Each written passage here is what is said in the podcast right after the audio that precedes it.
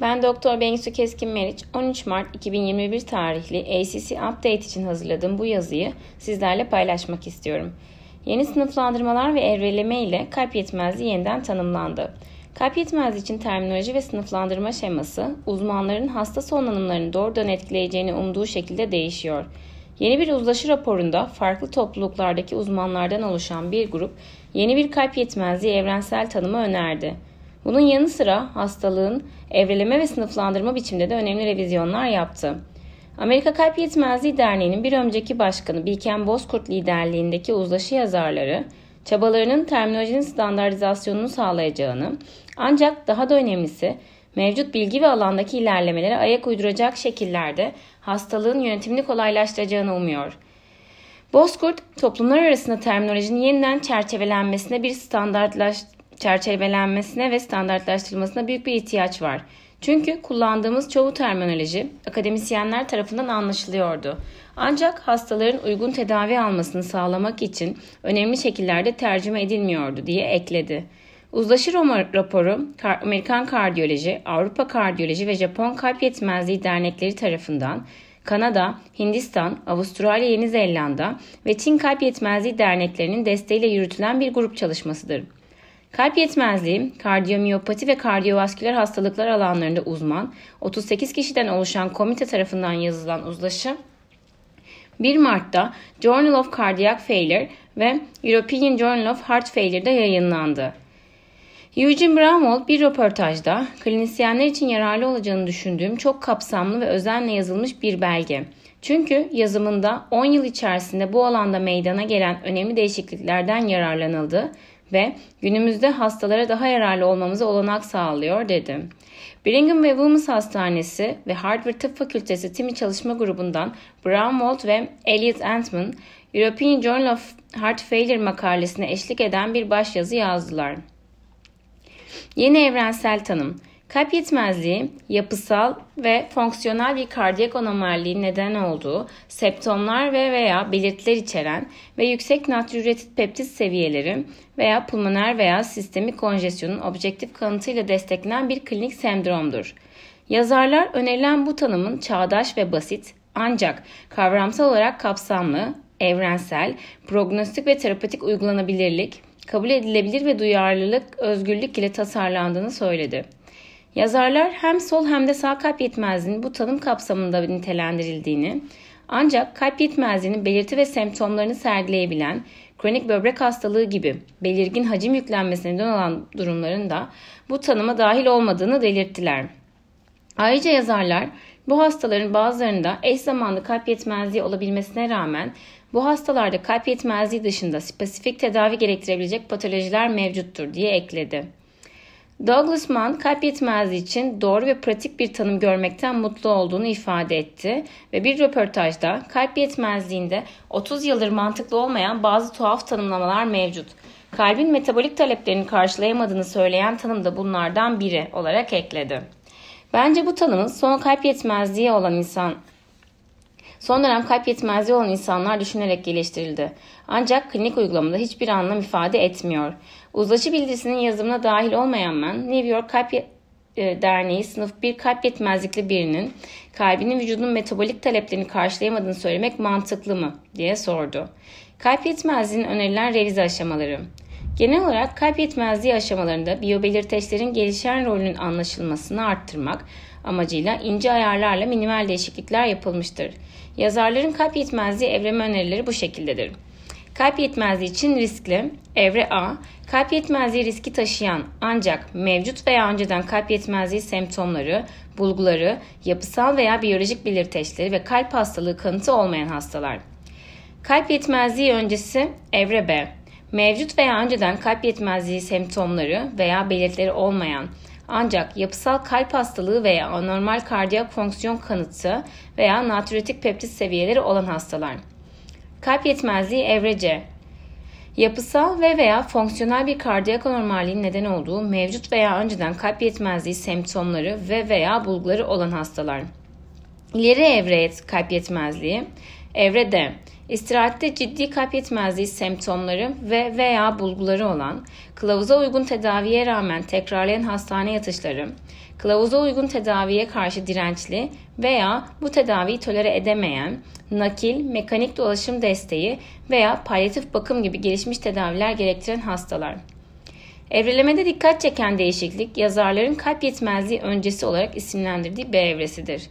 Bozkurt kanser öncesi yaygın olarak anlaşılan ve eyleme geçirilebilir bir terimdir ve biz de bu başarılı terimden yararlanmak ve kalp yetmezliği öncesi kavramını tedavi edilebilir ve önlenebilir bir aşama olarak belirtmek istemedik, dedi. Hastaların ve klinisyenlerin kalp yetmezliği riski taşıyan diyabetik hastalarda SGLT2 inhibitörleri gibi daha önce mevcut olmayan stratejiler sayesinde kalp yetmezliğini önlemek için yapabileceğimiz şeyler olduğunu anlamalarını istiyoruz diye ekledi. Revizyon ayrıca semptomlar ortaya çıkmadan önce kalp yetmezliği etiketlemesini önlemektedir.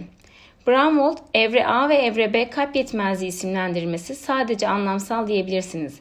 Ancak bu son derece önemli dedi.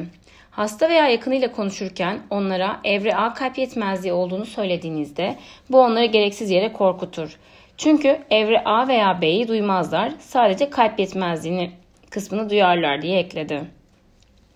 Sol ventrikül EFS'ine göre yeni sınıflandırmalar.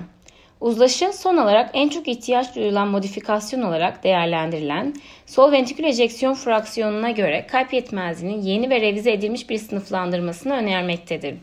Çoğunluk kalp yetmezliğinin düşük ejeksiyon fraksiyonu ve korunmuş ejeksiyon fraksiyonu ile nasıl sınıflandırılacağı konusunda hemfikir. Ancak sınırda ejeksiyon fraksiyonu kalp yetmezliğinin uzun süredir klinik olarak anlamı kanıtlanmasına rağmen özel bir adı veya açık tanımı yoktur.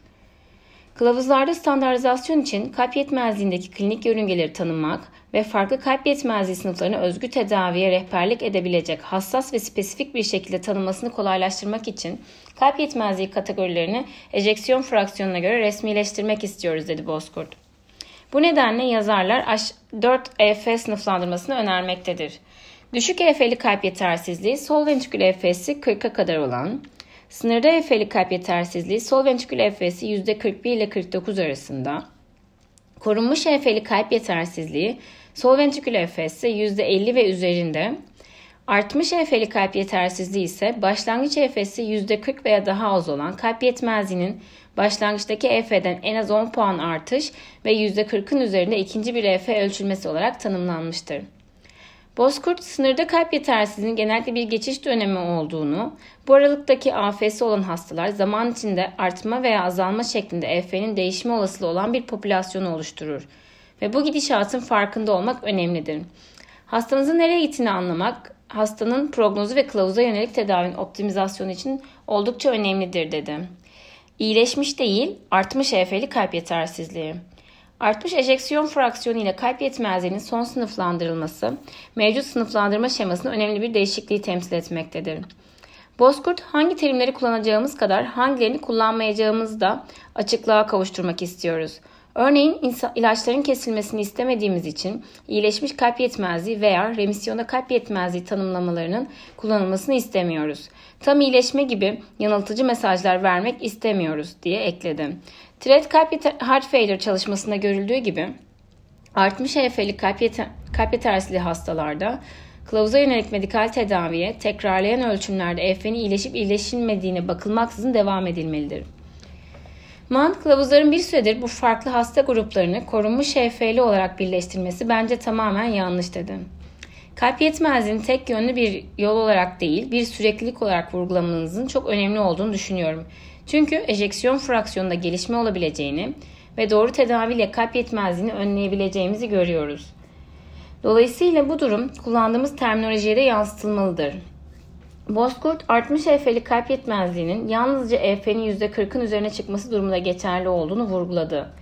EF'si %10'dan %20'ye yükselen hastalarda düşük EF'li kalp yetmezliği olarak sınıflandırılırken EF'si %30'dan 45'e yükselen hastalarda artmış EF'li kalp yetmezliği olarak sınıflandırılacaktır. Bu farkın nedeni EF'de %10'dan %20'ye yükseliş tedaviyi değiştirmezken %40'ın üzerine olan artış özellikle cihaz tedavilerine yönelik kararlarda anlamlıdır. Mutlak EF kadar gidişat da önemlidir diye ekledi. Brownwald özellikle erken aşamalarda hastalar tedaviye yanıt vermektedir ve bu bazı durumlarda da kalp yetmezliğini tersine çevirmek mümkündür. Bu nedenle bu değişikliğin iyileşme sürecinin ne zaman gerçekleştiğini anlamamıza yardımcı olacağını düşünüyorum dedi. Evrenselliğe doğru bir adım. Bozkurt bu terminoloji ve isimlendirmenin uygulamaya konması çeşitli taktikler gerektirecektir.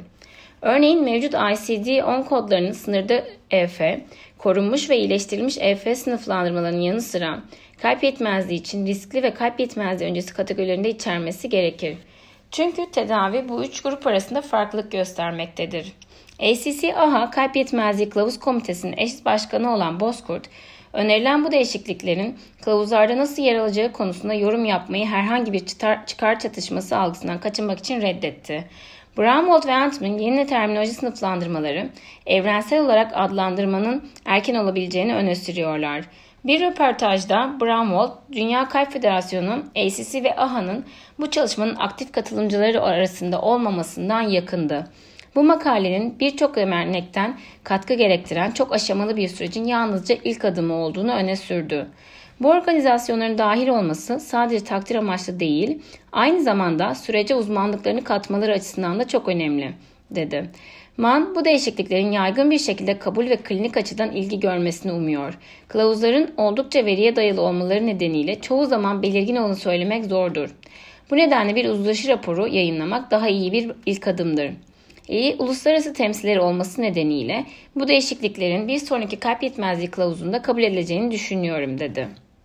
Daha fazla tartışmayı teşvik etmek için Journal of Cardiac Heart Failure'ın genel yayın yönetmeni ve editör yardımcısı olan Robert Benz ve Anaruta Lala Mayıs ayından başlayarak aylık olarak her ikisi de Fikir Birliği bildirisinin yazarları olan Clyde Yancey ve Caroline Lamb tarafından düzenlenen bir dizi multidisipliner bakış açısı yayınlanacağını bildirdi.